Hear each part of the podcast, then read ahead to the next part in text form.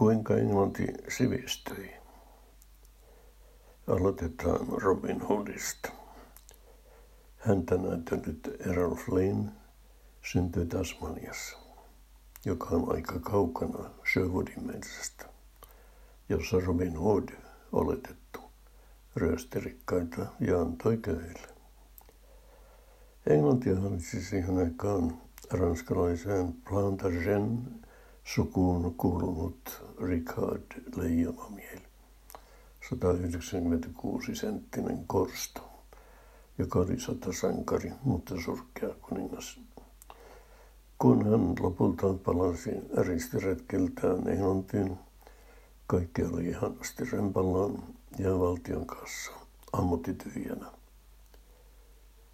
Ricardin poissa ollessa Englantia hallitsi prinssi Juhana kuninkaana Johanna maaton, jota vihasivat niin alamaiset kuin oma suku, kuin ilmeisesti itse Jumalakin.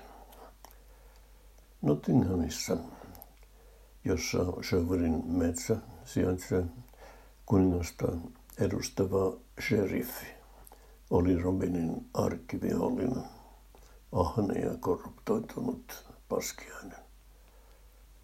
Voimme leikkiä koska se on hauskaa, että sheriffi oli oikeasti olemassa. Kuten ihana neito Mariankin, jota sheriffi vokotteli, mutta jonka Robin omakseen lopulta sai. Viittaan tässä vuoden 1976 elokuvaan Robin ja Marian, jota täyttävät Sean Connery ja Audrey Hepburn. Mutta asiaan lopultakin. Ja se on. Miten normaalivalloittajat vaikuttivat anglosaksien asuttamaan Englantiin? Yhdellä sanalla sanottuna sivistävästi. Ei mikään niin, sillä normanit tulivat Ranskasta, jos juottiin hienoja viinejä, kun taas Englannissa viikinkiroikalaisten jälkeläiset kiskoivat huonolaatuista olutta.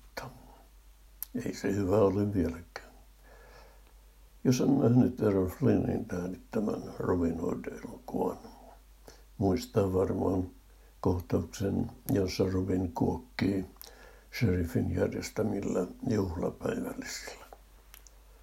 Nottinghamin kerma istuu pitkässä tuukipöydässä ja nauttii ranskalaisten huippukokkien valmistavista valmistamia herkkuja.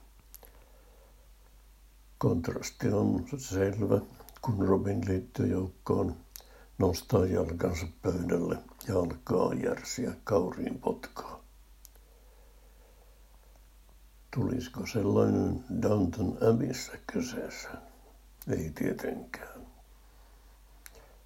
Anglosaksit ranskalaistuivat lopulta niin, että englannin kielikin uhkasi jäädä ranskan kielen jalkoihin.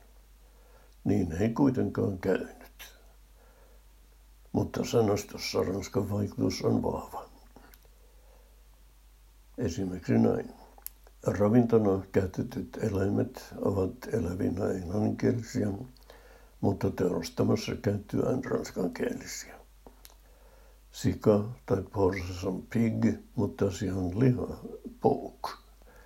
Lehmä on cow, mutta naudan liha beef hirviön deer, mutta lihaksi pantuna venison ja niin edelleen.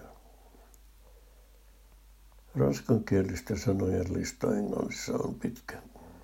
Niin pitkä, että jos alkaisin niitä tässä luettella, pääsisin loppuun huomenna.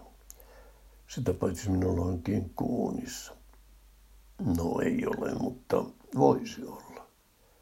Kinkku on englanniksi ham, No, on toki hienompikin sana, joka on Ranskasta lainattu, nimittäin jambon. Jos kuuntelit tämän koko jutun, olet ollut kiltti ja saat paljon joululahjoja.